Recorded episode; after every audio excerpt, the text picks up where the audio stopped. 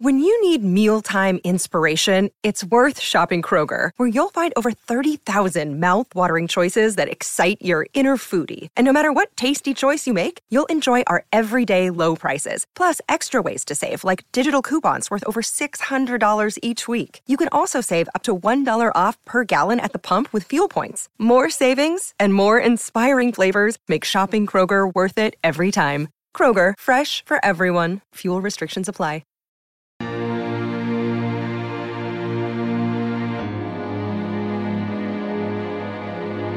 Welcome back to Mike and Maurice's Mind Escape. Let us help you escape your mind.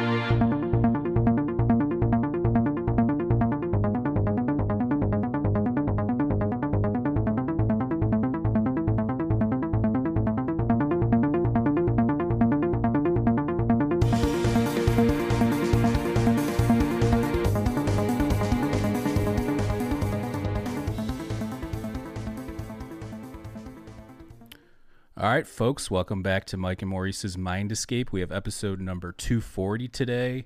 Uh, we're going to be joined by Andrew Collins. We've had Andrew on the show before. I forget what episode number it was, but it was about a couple years ago when uh, Denisovan Origins came out, so you can go check that out.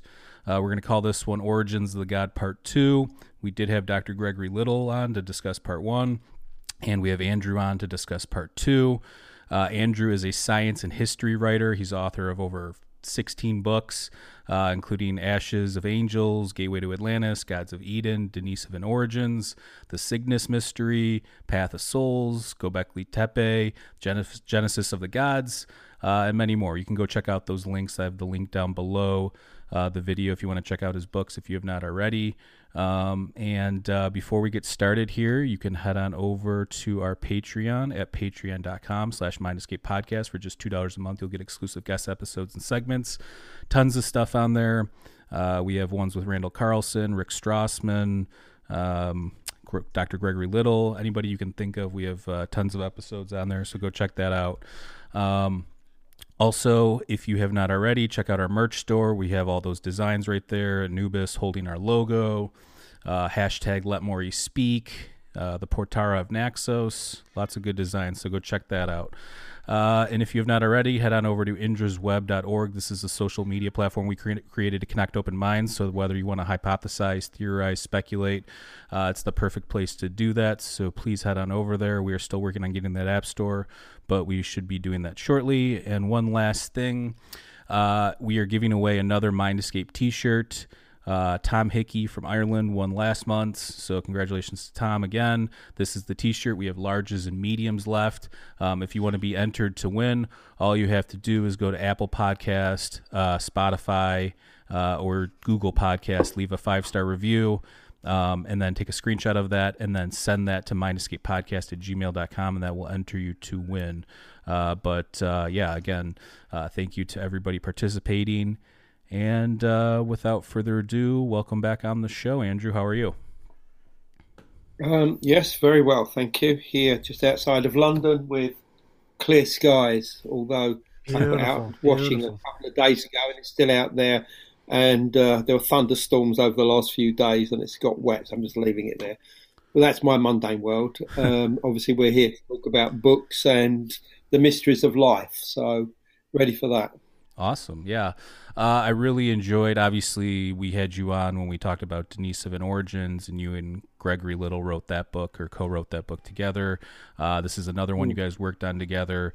Uh, Dr. Gregory's portion was more uh, the paranormal, Jungian psychology side of things, and um, all of that great stuff. And your, your portion seems to be more centered around this uh, is it Kazam Chasm Cave? Is it Kazam?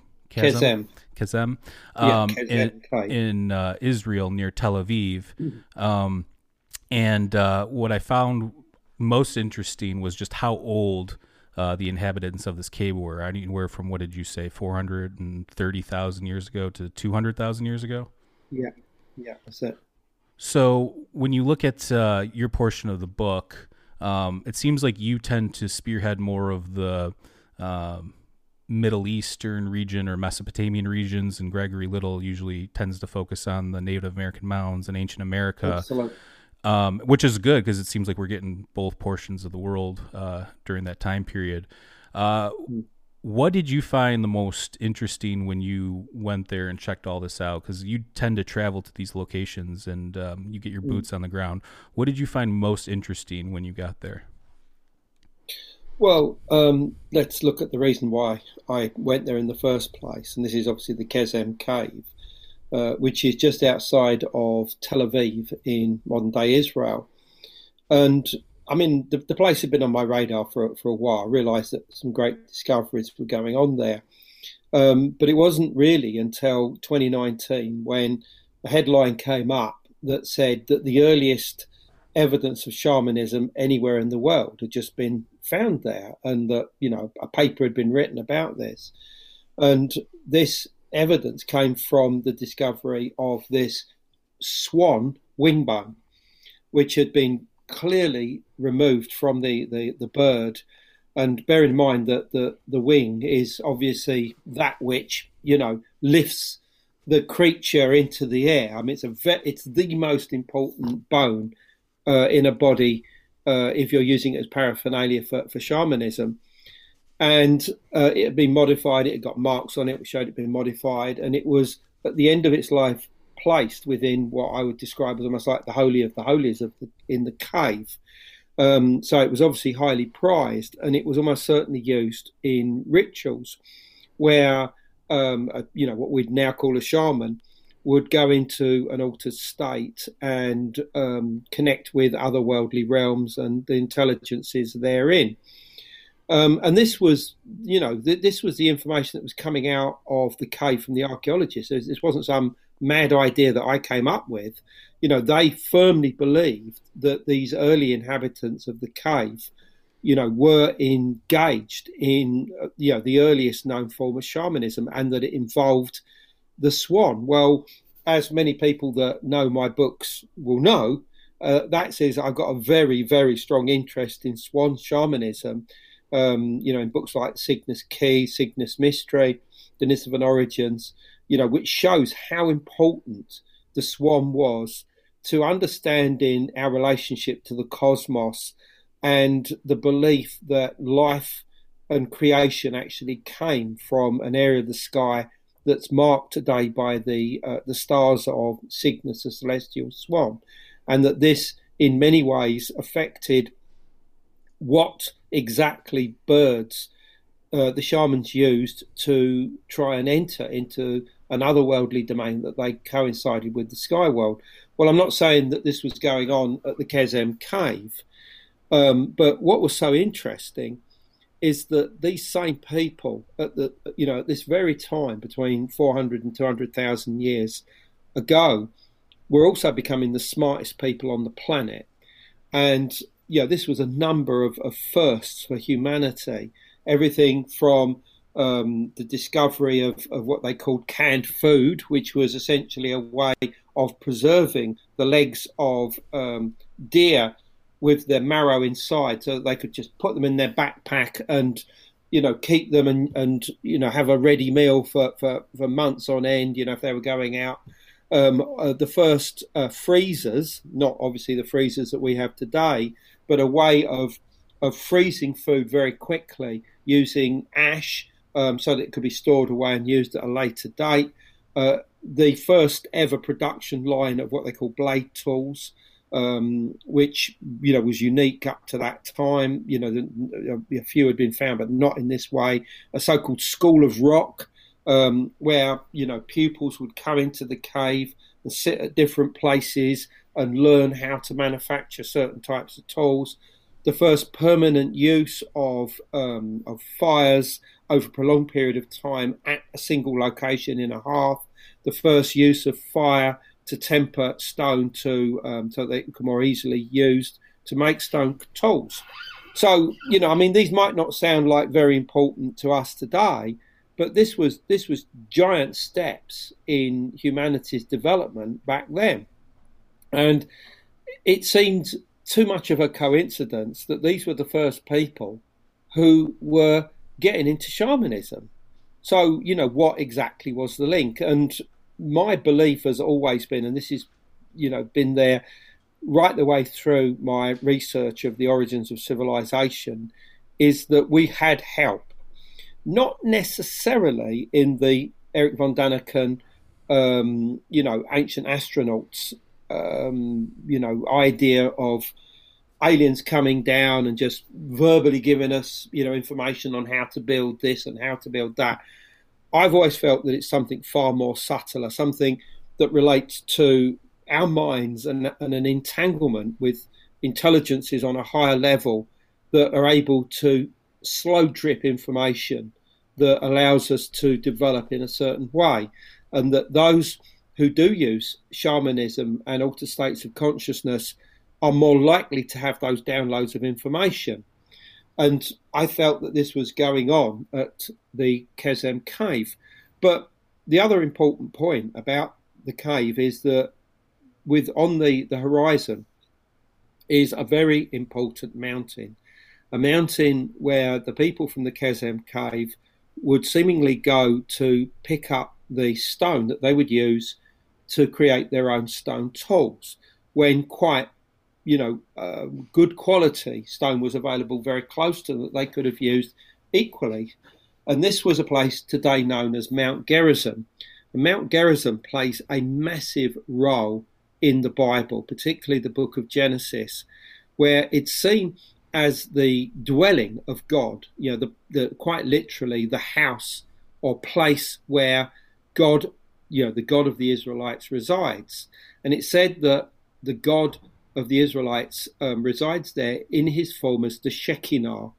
The Shekinah is a word that means presence, but it essentially is interpreted as like manifestations of light. In other words, if God appears, you know, in this way as this this bright light, like he did to Moses on Mount Sinai, um, or as he would appear above the Ark of the Covenant, this is known as the Shekinah, and this is the form that God took when he would manifest at his home on the summit of this mountain called Mount Gerizim.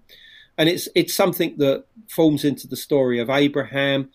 This is the first place where he encounters uh, you know the God of the Israelites, and the God says, you know, you you know you will inherit this land, and your descendants will do. Uh, Abraham's grandson, who is Jacob, lies down and um, you know falls asleep and sees the angels climbing up and down between there and heaven. Um, it's where Joshua and the Israelites go uh, after the 40 years in the wilderness after the Exodus.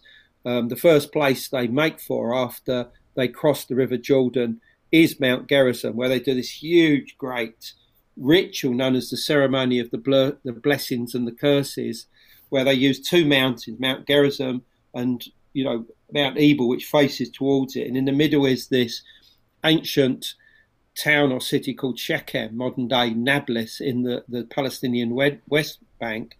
And there, the Ark of the Covenant was set down, and there are accounts that that talk about, you know, the God manifesting above the Ark of the Covenant in His form as the Shekinah. Um, so obviously, this was a really, really important place. And I did some checking and found out that it is associated with, um, you know, what we'd call UFOs or mystery lights today, and that this seemed to be historical as well as, well as modern. And when I went out to the Qesem cave to talk to the archaeologists involved, um, I went from there into the Palestinian West Bank to visit Mount Gerizim, and in particular the community of people there known as the Samaritans. Um, now, these claim to be the the, the, the, descendants, the direct descendants of the original Israelites. And their version of the biblical stories is slightly different to those of the Jews. Um, and it's quite clear that Gerizim had an incredibly important role, and it was the place of God. I mean, you know, there was no other place. But what happened was that there was a schism between the Israelites, and some of them moved off to um, what we now know as Jerusalem, and the others stayed behind in the area of Mount Gerizim. And the, those that went off to Jerusalem tried to suppress the significance of Mount Gerizim and bigged up Jerusalem, and in particular its holy mountain known as Zion, as the new place where God lives. And of course, to compound that, they built Solomon's temple there. They got the Ark of the Covenant, which was the temp- the temporary place that God was supposed to inhabit, and placed it inside the Temple of Solomon, so that you know God in His temporary form had this new home, and that this was not just His new place, but they tried to then backtrack it to suggest that He'd always been there, basically, because you know the, the idea of God that we have today, like this omnipotent being that you know sees and hears all isn't necessarily the way that it was in early biblical times. For them, God inhabited a certain location.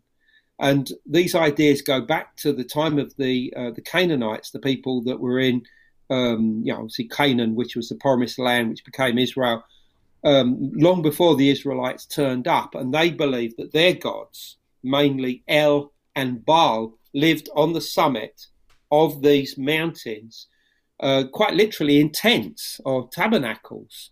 You know, that's they, and this was their firm belief, and that certain signs would show whether God was in residence, if you like, um, by lights appearing and other weird phenomena, probably thunderstorms and stuff like this. And these ideas were inherited unquestionably by the Israelites. And of course, this is shown in the story of Moses going up to Mount Sinai. You know, as the Israelites approached Mount Sinai, they could see the lights, they could see all, all of this phenomena going on at the top of the mountain. And Moses climbs up it, gets the Ten Commandments from God, who, who's appearing in this bright, you know, this terrifying fire in one one of the accounts, and he tells him, you know, the, the, the ten laws, you know, the commandments, but also gives Moses the instructions on how to build the Ark of the Covenant. And the Ark will be the temporary residence of God from that point onwards until they get into the promised land and God can be set down at his correct point. Well, his correct point should have been and was initially Mount Gerizim. But as I said, this was eventually shifted with the emphasis going to Jerusalem eventually. And I try and bring this out in the book, you know, almost unnecessarily, because I just felt that this was a story which I couldn't believe how important Gerizim had been and the fact that it was suppressed. But anyway, I went to uh, Mount Gerizim. I spoke to one of the highest ranking um, priests. Um, I had an interpreter and a translator with me, sorry, and a driver with me. And, you know, he obviously started talking about all the traditions to do with the mountains. But I said, you know, are these strange lights still seen here today? And he said, oh, absolutely. Yeah, definitely. And I, I said, well, how are they interpreted today? And the, the one word he used was malak, which means angels. In other words, what we consider to be UFOs and mystery lights today are interpreted by the Samaritans who, who, who are aware of their presence um, and some often see them, but mostly they are seen by visitors to the mountain as the angels, the messengers of God coming down. So, in other words, all of this is there. And, you know, can we dare to suggest that the people of the Qesem cave were aware of these UFOs and actually encountered them and interacted with them during the time that they were there and that they affected them affected their minds, affected their body in the same way that UFO encounters do today. And that once that link had been made, is it possible that they were using shamanism to actually try and enhance this connection, you know, this this what I would call an entanglement with this the intelligences associated with these lights, and was this helping them to move faster, move forward, and become more intelligent than everybody else on the planet at that time.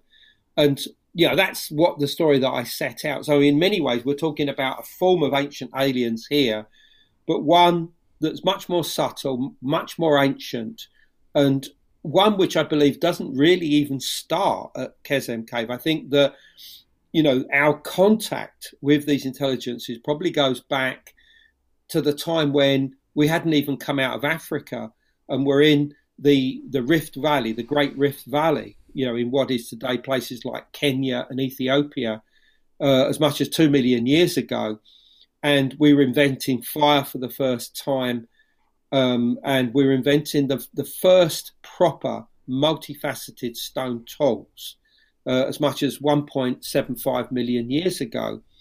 And you might say, well, what's, you know, how, how does this all link together? Well, fire, the, invention of fire changed everything because we started using fires inside caves and we'd have put anything on them. You know, we would have chucked anything that, that burnt to, to make them, you know, last the night, as it were. And very clearly, some of the plants that they'd have put on them would have been psychoactive in, in nature.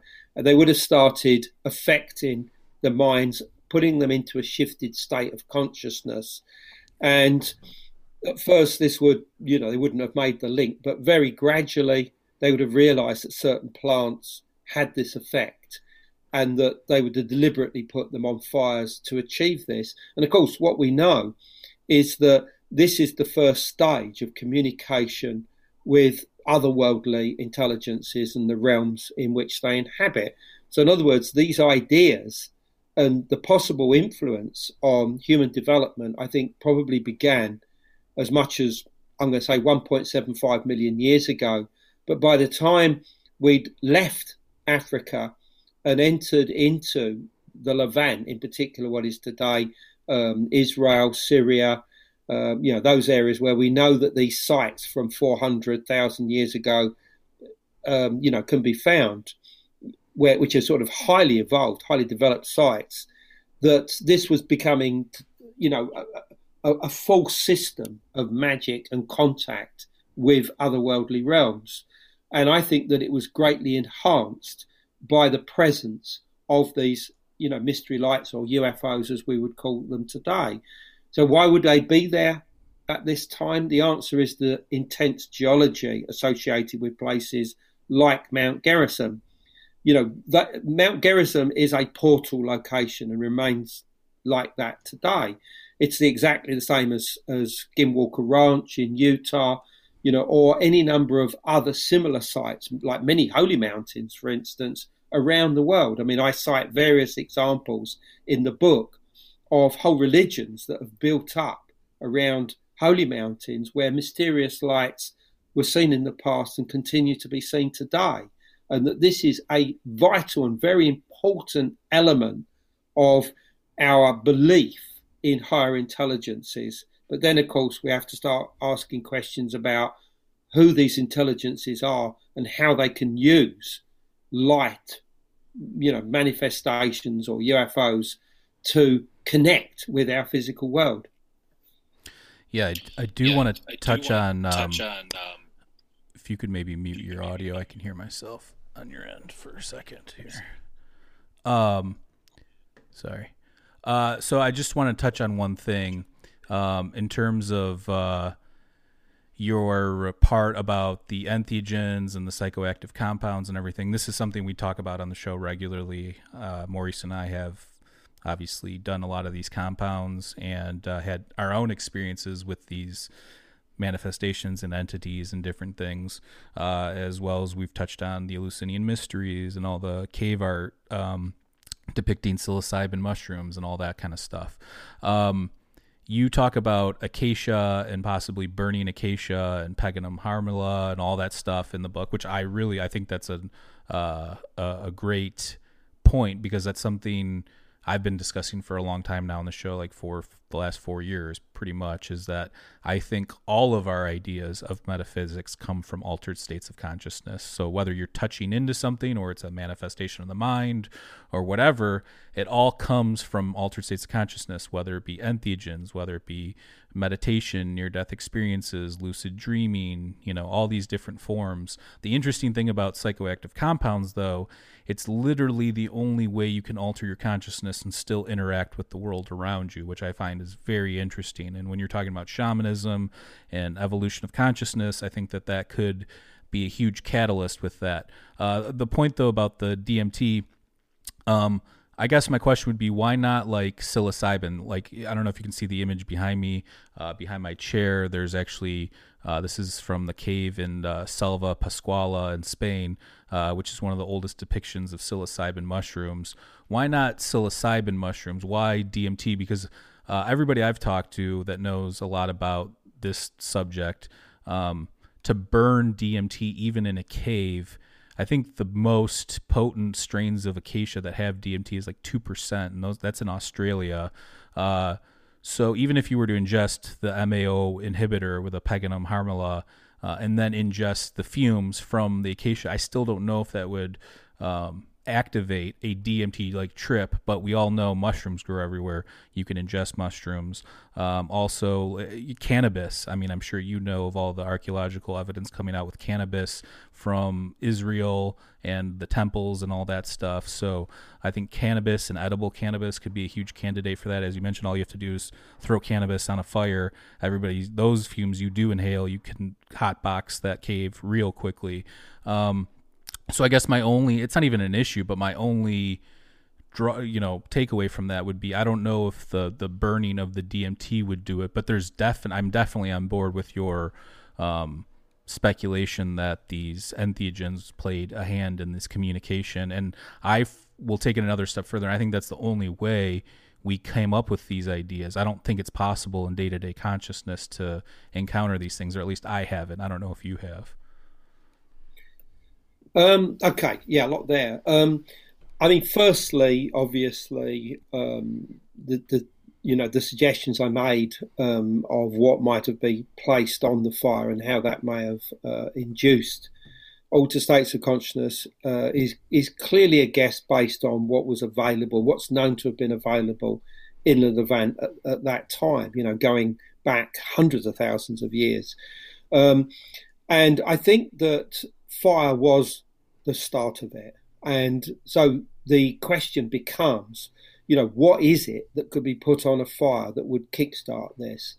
Um, you know, obviously the suggestions I've made, you know, could do it, but you, as you rightly say, um, they may only have given a, a very uh, gentle or mild effect, uh, but and one perhaps that um, that would need to be superseded if you wanted to take it on to the next level. And psilocybin is obviously a answer. But the problem that we've got, and this is the problem, and, and I mean, I've talked to the archaeologists involved at uh, the, um, the, the the Qesem cave about this, is that Bar- they are totally Barkai on board. and uh, Gopher, right? Yeah, Ramba, yeah, Avi Gopher, Ran Barkai particularly. I mean, Ran Barkai is an extraordinary man. I mean, you know, his ideas are very similar to ours um, he has to be careful with, you know, what he, um, you know, what he writes as far as academic journals and whatever. But I can tell you now, I mean, I spent a lot of time with him. He's he's totally on our wavelength, and he's on board with the whole idea that psychoactive substances may well have been involved. Um, I mean, I don't know if you know, but um, within the last year or so, um, he was one of the authors on a paper about the idea of how hypoxia could have induced altered states of consciousness in caves. I mean, that's a brilliant idea. I mean, okay, he was doing it with, you know, I think some postgraduate stu- students that, you know, were, were, were, working on this anyway, but he still put his name to it and still considered that, you know, this was this was a very very important um, proposal. Um, so he's totally on board with the idea of psychic, psychoactive substances. I did ask him, you know, has there been any analysis of the you know the the the the, seeds or what's the right word? Um, the, the, flora basically you know um, on a microscopic level. And he said not yet. So unfortunately until we get that we're not really going to know. So everything is guesswork. I mean they could easily have been using um, both cannabis and psilocybin mushrooms. But until we get the evidence, it's wild speculation to go any more than the idea that they may have used, you know, very large plants and dump, dump them on a fire, and that some of those plants may well have had DMT in them, and that they may well have had a psychoactive, um, you know, psychoactive um, response to them whilst they were there. So you know, it's pure, pure guesswork at this time. But what I about, think that the theory is sound. I'm, I saying, I, am sure that the theory is sound. What about endogenous DMT activation? Meaning, like, what about what if you know? I know light deprivation has been associated with possible hallucinations after. If you've been in a dark cave for more than a week, there's a good chance yeah. you're, you're probably going to start oh, hallucinating.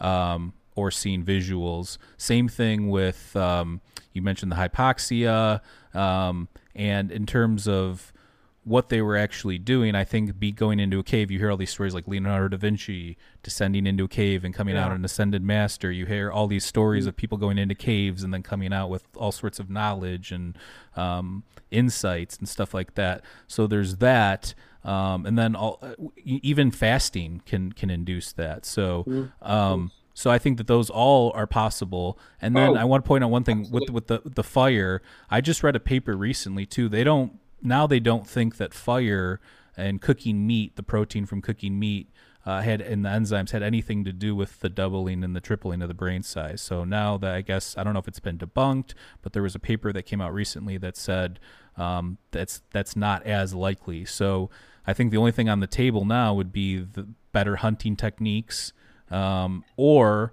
and I know I mean Paul Stamets is a huge advocate for this now, yeah. but Terence McKenna's food of the gods or the idea of the mm. stoned ape hypothesis or whatever. So I don't know what you think about that. Well, I mean, I, I like the whole food of the gods concept that it may well have helped in, you know, human development in innovation and technology. Um, and I, I, I, you know, I, I think it's true. But as you rightly said, it's only one part. You know, deprivation, um, even life, death. You know, death experiences, you know, sort of throwing yourself off a cliff, you know, with with rope to to, to break your fall and all the rest of it. I mean, all of these things will help put you into an altered state of consciousness, and you know, we shouldn't sort of um, forget things like dreams, obviously, and just daydreams and stuff like this. You know, there are many, many different ways of connecting and communicating with what I would perceive as otherworldly realms and intelligences. Um, but I think what's important is that Ran Barkai is particularly um, favouring the idea that one the main thing that was going on inside the cave was communication with otherworldly intelligences. You know, he's you know that even those words actually appear in articles that have been written about his work, and I find that very, very important that, you know, an archaeologist in the present day can actually come out and say, look, you know, these people were, were definitely trying and presumably succeeding in communications with otherworldly intelligences. The question then becomes if they're real, who are they? Um, and of course, are they real? You know, because mm. obviously a lot of skeptics would argue that they don't exist, um, that they are a fiction of our imagination, we just believe that we are in touch with higher intelligences. But, you know, I mean, I've worked with psychics most of my life, and I still do. Some of my best friends are incredibly talented, sensitive psychic people. And I know the type of information that can come out of their heads. Um, and, and uh, you know, and, and, not necessarily even anything to do with psychoactive substances. You know, it would just fall out their head and it checks out again and again. And these people are referred to as direct information psychics. In other words, they can produce direct information, in other words, information with names, dates, places on a regular basis. And this can lead to the discovery of artifacts, um, solving of, of, landscape mysteries, um, stuff like this, which is obviously one of the reasons why I'm so interested in it. And we have to assume that the people of the past would have been even more in tune with the natural forces um, around them, and that their psychism would have been much better um, developed. That doesn't mean that all of them would have had this ability. I don't think that that was ever the case. But you know, the, the shamans, the sensitives, the, the witches, whatever it was, the terms that they would have used in their communities would have been the ones that would have had this very close relationship with otherworldly intelligences. And, you know, the, the thing that I've always been interested in from my own point of view is how much were we helped along the way? How much has that caused us to build things like the Great Pyramid, Stonehenge, you know, the Nazca lines, all of the questions that um, Erich von Däniken, you know, obviously asked in books like Eric, uh, Chariots of the Gods.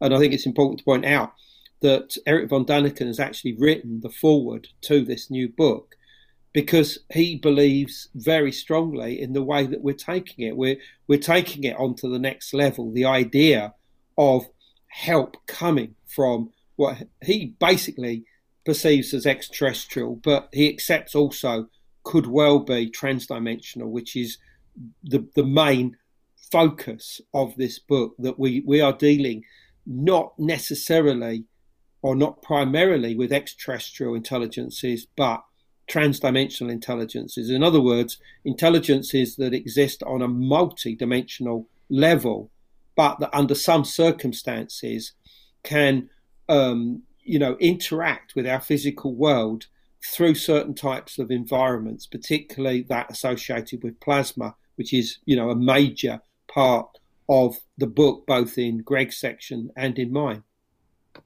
Yeah, and uh, we've had him on like five or six times, and I I really like what he has to say about the plasma and the plasmoids, and I really enjoyed your part of the book on plasma um, as well. Um, you know the interesting thing is is obviously you're on ancient aliens you've been featured on there quite a few times. Um, everybody i've talked to on the show doesn't actually believe aliens came from somewhere else and built um, any of the megalithic structures or anything on this planet like actual physical extraterrestrial beings. Um, and i think from a logical standpoint too like why would something that can traverse the stars come and build something you know, even though they're they're advanced for their time, a lot of these mm. megalithic structures are not like some sort of UFO technology. Yeah. You know what I'm saying? So it's not like it's it's like blowing our minds still today in terms of what we have, uh, but just the way that yeah. they did it, we don't understand. That's like the biggest um, drawback there. But um, in terms of it's it's good to hear that he's open to new ideas and he's not so set in his ways. Yeah. I think that's the most off-putting thing is when somebody writes a book 40, 50, 60 years ago, and they're still uh, holding firm to those ideas when so much more information and data has come out, like to change your mind and alter your opinions and stuff like that. And, um, uh, you know, that idea of help or whatever, um, you know, I've watched Ancient Aliens. Actually, your early episodes on Gobekli Tepe kind of hooked me into the whole Go- Gobekli Tepe thing, and I went down a, rabbit hole because of that. Um, but uh, through those those episodes and stuff like that, it got me more interested in the topic, and I was able to kind of see what's what. But when you look at um, what you're saying, is that something has been in contact with us. I think that that's a popular view right now, given what's happening with you know here in the United States with Congress and these congressional hearings with UAP and everything, and that there's things in our skies that we can't explain. Um, this has been going on forever. Um, I guess my question would be that I always ask, and I don't know if you have some sort of insight on this, but um, is there these external metaphysical beings, or is this us dangling this carrot in front of ourselves as some sort of unknown evolutionary mechanism that we're just pu- pu- pulling ourselves a- along um, in a way that is pushing us forward, but we don't know that we're doing it to ourselves, kind of a thing. I don't know if that makes sense to you. Um, well, I mean, so much could be said there. I mean, firstly, and this is obviously something that Greg probably talked about, and you know, I, I also use in the publicity is that if Carl Sagan wrote a paper as far back as 1963 concluding that we have been visited, you know, many, many, many times by what he perceived at the time was extraterrestrial, um, you know, forces, intelligences, and that he even suggested looking into the Sumerian ancient documents for, for evidence of this, then, you know, it, I mean, he's one of the greatest minds ever to do with cosmology and astronomy. So, you know, why should we deny the possibility that at least some of the UFOs that are seen you know, cannot be mechanical, uh, you know, spacecraft. I have no problem with that at all. I would just want to revise. You know, I, I, I, think that that's possible too. I, I, guess what what I was saying is I don't think any of those things came down and actually built any of the structures. no, okay. those are all human right. structures to me. So yeah, no, no, no. But but you know, you're right, and I've never believed that either. Um, and but what I do believe is if you let's say take the Great Pyramid and if you look at the amount of mathematics involved with its construction, the geometry, um, you know, all of the, the, the, the, what appears to be cosmic data that's um, encoded within it, you have to say to yourself, is this simply the actions of the architect, you know, 2600 BC, working on behalf of King Khufu, you know, or are they being inspired to create this almost unconsciously? And if so, are they being helped by some kind of entangled link with higher intelligence, one that's outside of normal space time, one that perhaps knows that the Great Pyramid will stand for, you know, not just a few thousand years up to now, but maybe tens of thousand years. I mean, or maybe even hundreds of thousands of years. We don't know how long the Great Pyramid will exist. But all we know is that as each decade goes by, our understanding of it is more and more mind blowing about all of the data it con- it contains. And as as my colleague Robert Bauval, you know, has said in, in his books and lectures, you know, can this all be coincidence that all of this mathematical, you know, Pythagorean data, all the rest of it is is all there you know, and I don't think it is a coincidence at all. The architect did incorporate it into the design, but I think that part of it was knowing they knew what they were doing, and I think a large part of it they didn't know what they were doing. You know, so the skeptic would say, well, then it therefore becomes coincidence, but I don't see it that way. And back in the 19th century, the people that studied pyramids back then, who were sort of put down under the term pyramid pyramid idiots, pyramidians. Um, you know, basically suggested that some kind of um, you know divine intervention was involved with the construction of the Great Pyramid, and I think that they were closer to the truth than, than, than what they, what has been given credit to them because you know that there, there is something more than simply making a building and making a tomb in the design of the Great Pyramid. And I'm using that as an example. I mean, quite clearly, we could be using Stonehenge, which has also has incredible geometry and mathematics involved with it, or indeed anywhere else in the world. You know, from Angkor Wat to the Parthenon to you know, to, to many, many Native American sites or places in Peru, places in Mexico. And they all seem to have this universal cosmic design to them, where certain numbers um, crop up again and again and again. And it's easy to write a book and say, oh, well, this tells us there was some kind of lost civilization where all these numbers were important and, and they just filtered through into these different cultures around the world. I mean, to a degree, that's not necessarily wrong, but it, it's also possible that people are just inspired to do this and incorporate the you know these mathematics, this geometry, all the rest of it into the design of these buildings through some higher purpose. In other words, an intelligence that's influencing them both consciously and unconsciously to do it. You've also just got to look at things like crop circles. Another whole subject I know, but I mean it's something that I've written books about, and I concluded a long time ago that the vast majority of them are man-made. But that does not stop them be incorporating the most extraordinary geometry and mathematics.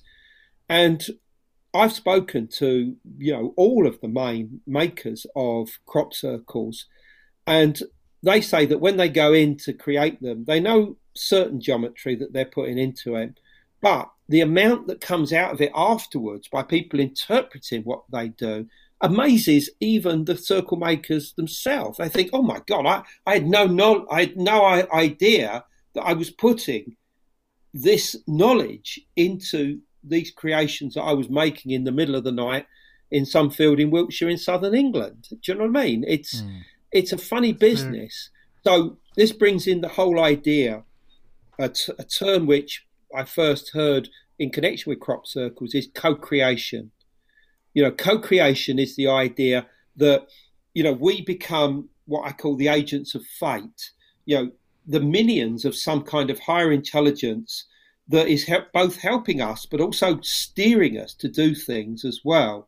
But that whatever this intelligence is doesn't have arms and legs, so it needs us to do its not dirty work but its manual work, and that you know that this, in very simple terms, is one of the reasons why we're being inspired to do what we do. And what's the greater purpose of this? I, I think that it's something to do with becoming at one with the cosmos, understanding the mechanics of the cosmos, and probably understanding our multidimensional environment as well. In other words, how we relate to universes beyond our own, to do with dimensions um, and cycles, uh, to do with you know uh, the galaxy as a whole, which has its own cycle. We obviously we, we revolve around you know the the, the, the center of the galaxy every 224 million years, and you know things like this. In other words, we are inspired to do what we do so that we gain this greater knowledge of the universe as we go along. That's my views, anyway. Mm. I mean, that kind of coincides with what I was thinking. Like maybe we weren't actually visited by beings from a different planet, but does that mean that we weren't sent messages and where do ideas come from? Can they traverse time and space and kind of going down that uh, train of thought? Um, yeah, well, no, absolutely, definitely.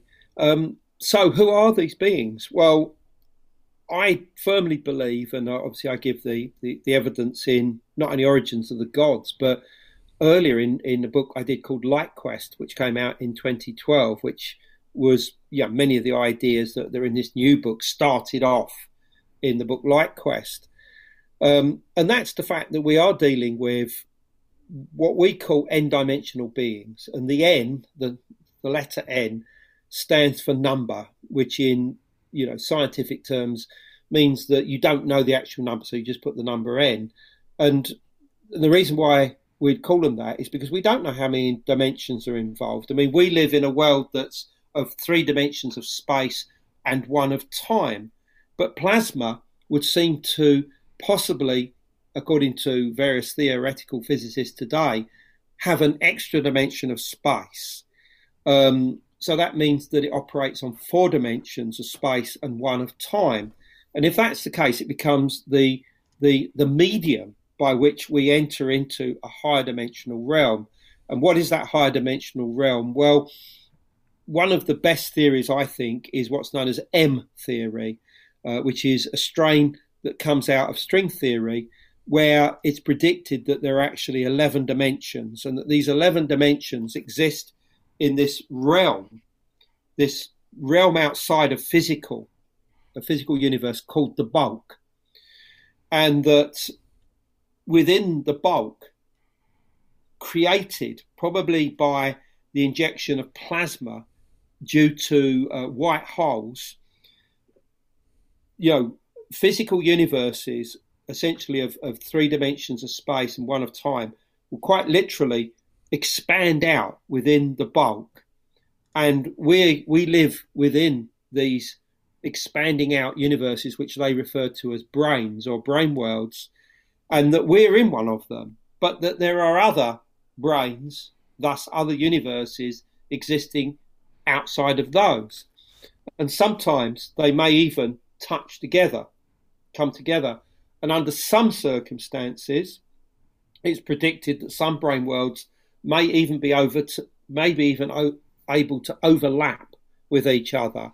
And if that's the case, then they overlap with us, that they are they coexist with us, if only on, on a temporary level. But at such times, it may well be possible for crossovers between the two universes to take place.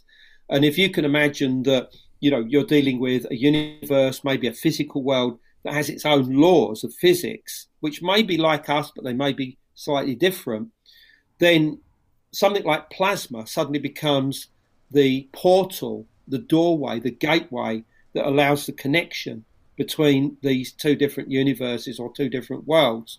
And this could explain everything from cryptids to the to you know light beings coming into our realm, physical entities, all sorts of things could be passing between these different brane worlds on a temporary basis. But then, as soon as those brane worlds part again, it's like they ev- evaporate like camphor, and as if they they were never there.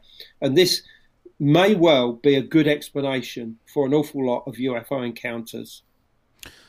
Yeah, that's interesting. Uh, you know, the string hypothesis, as I call it, because theory you can't really test it out yet. But um, the M theory I find pretty interesting um, as well. And I know we've had other people that have had similar. I know Laird Scranton's whole premise and hypothesis on all this stuff is that there's a material and immaterial world, kind of what you're talking about. Sometimes there's this fluctuation and they get closer together and that's when you see like golden ages and information being transferred through uh, those mm. time periods um, but in terms of uh, you know this whole uh, the universe you mentioned you know the universe kind of um, recognizing itself or becoming conscious enough um, kind of a thing i think that that's obviously a very old um, philosophy if you will um, even going back to the, the, Vedas and all that kind of stuff. So, um, and you mentioned, you know, uh, white holes. If anybody doesn't know what a white hole is, it's what comes out of the end of a black hole. So everything gets sucked into a black hole and gets spit back out of the white hole. And you're saying that that would be like a whole new universe coming out of that white hole. Um, yeah. Uh, we had, do have a question from Sandy, who is one of your top fans and one of our top fans as well. And I know she's requested you on a bunch of times. Uh, she has a question. She says um, during one of Robert Bauval's talks at uh, Megalithomania, he mentions a prime number on a sealed door, and he believes that we may be the opposite of an entanglement. I think this is kind of going along with what you're saying right now. Could the interdimensionals be from entanglements? Um, because she thinks that that's fascinating, and obviously that that coincides with what we're talking about right now. Um, I don't know what Robert's talking about there, to be honest.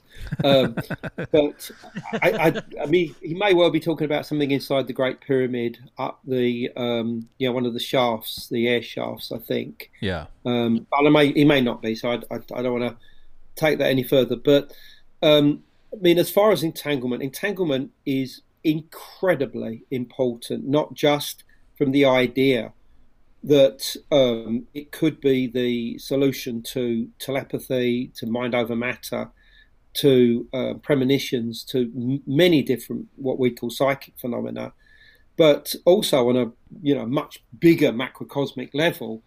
Um, it's now being cited as the possible um, mechanism behind um, wormholes. You know, the, you know the Einstein-Rosen bridges that you know that each part of, of a bridge may be the entangled particles of the entangled systems of particles. And of course, as we know, Einstein Rosen bridges or wormholes is essentially the basis for black holes as well, and of course, white holes. So, you know, you're not just dealing with something on, on a microcosmic level here, you're dealing with something that could be as big as, as, as the importance of the universe as a whole. And if that's you know, if that's acceptable, then let's look at the idea of entanglement in connection with us and these intelligences. Well, let's look at them from the point of view of plasma. Plasma is essentially made up of um, uh, freed up electrons, what they call negative ions. Uh, and these release photons, which are um, tiny packets or particles of light and everything's held together within these self-generated electromagnetic fields. And of course, when all this happens, it's like a light bulb suddenly switching on, and you know you have this object present, whether it be small, whether it be big, whether it be solid, whether it be nebulous, and it's there for a certain period of time. Well, David Bohm, the um, theoretical physicist who did a hell of a lot of work with plasma and wrote various books, came to the conclusion that plasma comes alive. I mean, Greg's probably talked about this, mm-hmm. and that when it does come alive, it's almost as if something from a deeper level of existence inhabits that plasma environment. Now, David Bohm referred to it as the proto intelligence. He called it a proto intelligence. It doesn't necessarily mean that it's a sub intelligence, but proto as in something existing outside of normal space time, and that it comes in to occupy plasma environments. He said that it that it comes from something referred to as the implicate order. But his colleague Basil Hiley referred to this same medium that's outside of normal space time through which entanglement must take place, by the way, as the pre space. And I like that term. I like the idea of, of this realm being known as the pre space. In other words, it's not space, as in we've got, but something outside of normal space time, a, a different type of space, if you like. And so he believed that these intelligences were coming in from the pre space. Well, the thing is that this medium of free space, sorry, pre space, enables communication to take place instantaneously using entanglement. And if you think that our bodies are made up of neurons and they're made up of electrons that allow our brain to function, our neurological system to work, all the rest of it, so much of what's inside us that makes us tick is exactly the same as what's in those plasma objects. So the chances of entanglement taking place are very high because you know we have electrons, it has electrons. So some of the halves of the electrons in us could be in the object itself. That's how entanglement works because the idea that particles can become twinned and it doesn't matter how far away they get from each other, they retain that relationship on an instantaneous basis so that if you tweak one, the other one will respond in an equal and opposite direction. And it doesn't matter how far away they get. And plus, although this is slightly outside of the question we're trying to answer here, but um, almost certainly entanglement works outside of time as well. It o- operates on a level which is not to do with the forward motion of time that we consider it. But mm. we won't worry about that for a second. But what I'm getting at is that there's every possibility that these intelligences that occupy these plasma constructs, you know, which I consider to be the explanation for many UFOs, not all, many, can communicate with us through entanglement. So what that means is that, you know, when we see these objects, when we connect with them, when we observe them, it forms that bond, forms that link, which explains why people I feel a strong personal connection with the objects that they see, but also why the objects seem to respond to the presence of the witnesses. In other words, they transform into shapes that are familiar. They, you know, they may move if if they think about them, and you know, there's quite clearly a bond, a strong bond that exists between the witness and the phenomena that's observed, and that almost certainly is because of entanglement. Mm. And quite clear, clearly, if these intelligences within these objects are hyper intelligent, in other words, beyond our understanding and capability by a million times, then they're going to be very easily able to manipulate us in mind and in body, which is why, again, people feel that when they see these objects, you know, that they, they, they either feel that they've got to turn away because they're seeing something that they shouldn't see, or they feel they have to do something, you know, or that certain information comes into their head. I mean, it affects them. It seriously affects them, not just at that time, but afterwards as well. And the other interesting point is that a lot of people feel that when they connect with the, these objects, that the, that they they feel the connection with the intelligences involved, and this is something that they retain for many years afterwards, possibly for the rest of their life they also become very creative minded. They become writers, they become poets, they become musicians, uh, etc. Um, you know, or sculptors, or even. I mean, I've, I've, all of these things I've known, you know, people to become after they've had such encounters. If we go back to our friends at the Qesem Cave 400,000 years ago, is something similar happening to them? You know, in other words, was the development within their community allowing them to become the smartest people in the planet because of this type of entanglement with this phenomena being followed up by shamanic experiences to try and strengthen that link with these you know these these otherworldly beings these transdimensional intelligences that we're talking about i think the answer is definitely yes and that's obviously the main thrust of origins of the gods hmm. Yeah sandy said yes the door is in the great pyramid it's inside uh, one of the shafts and he, she says Zahi uh, has blocked access so to her question about yes. there you go um, so I thought we could wrap it up here. Do you have time to do like a five or a ten minute Patreon session? Me? Yeah, you? Yeah, of course. Yeah. Okay. Okay. Well, well let's He's wrap not it up. asking me, baby. Maurice Maurice doesn't get his own Patreons. No. Um yeah, so let's wrap it up here. Um and we're gonna do like a five or ten minute Patreon session here. Uh but I really appreciate you coming on. Um, is there anything you want to plug other than your website, andrewcollins.com? I have the link down below, and your book, Origins of the God, I have the link down below. Also, if you want to buy it, go to innertraditions.com. Um, Inner Traditions um, is uh, the publisher, and shout out to Inner Traditions. We love what they uh, put out. So. Um, yeah, no, I mean, you know, if you're interested in, in what I've been talking about, go to andrewcollins.com, all as it sounds. Um, I'm on social media. Um, all the links are, you know, on the opening page of the website. Um, and if you're in the UK, um, we're doing a big, big event up in Blackpool, in the north of England, with Erich von Däniken and Giorgio from Ancient Aliens, on over the weekend of June the 24th to the 26th, uh, where I'll present, be presenting all of this material there. Tickets are still available, so if you're in the UK, we'd love to see you there. Um, other than that, nope. You know, I mean, the book's also available, of course, through Amazon and Barnes and Noble um, as an audio book, an e-book, and a physical material copy as well. Yeah, I know there was a delay because the uh, everything going on in the world, but I'm glad that that's out and everybody check yeah. it out. I really enjoyed it. I, I, mean, if you listen to our podcast a lot, you know, we talk a lot about Jung and altered states of consciousness and entheogens and plasma and metaphysics. This book's perfect. It's got all of those things in there. Um, Thank and uh, yeah, I, I, really, really enjoyed it and look forward to what you guys uh, work on next. So, um, again, everybody go check that out. Uh, before we head on over out of here, uh, everybody head on over to our Patreon at patreon.com slash Mind Escape Podcast. For just $2 a month, we'll get exclusive guest episodes and segments like the one we are about to do right now with Andrew.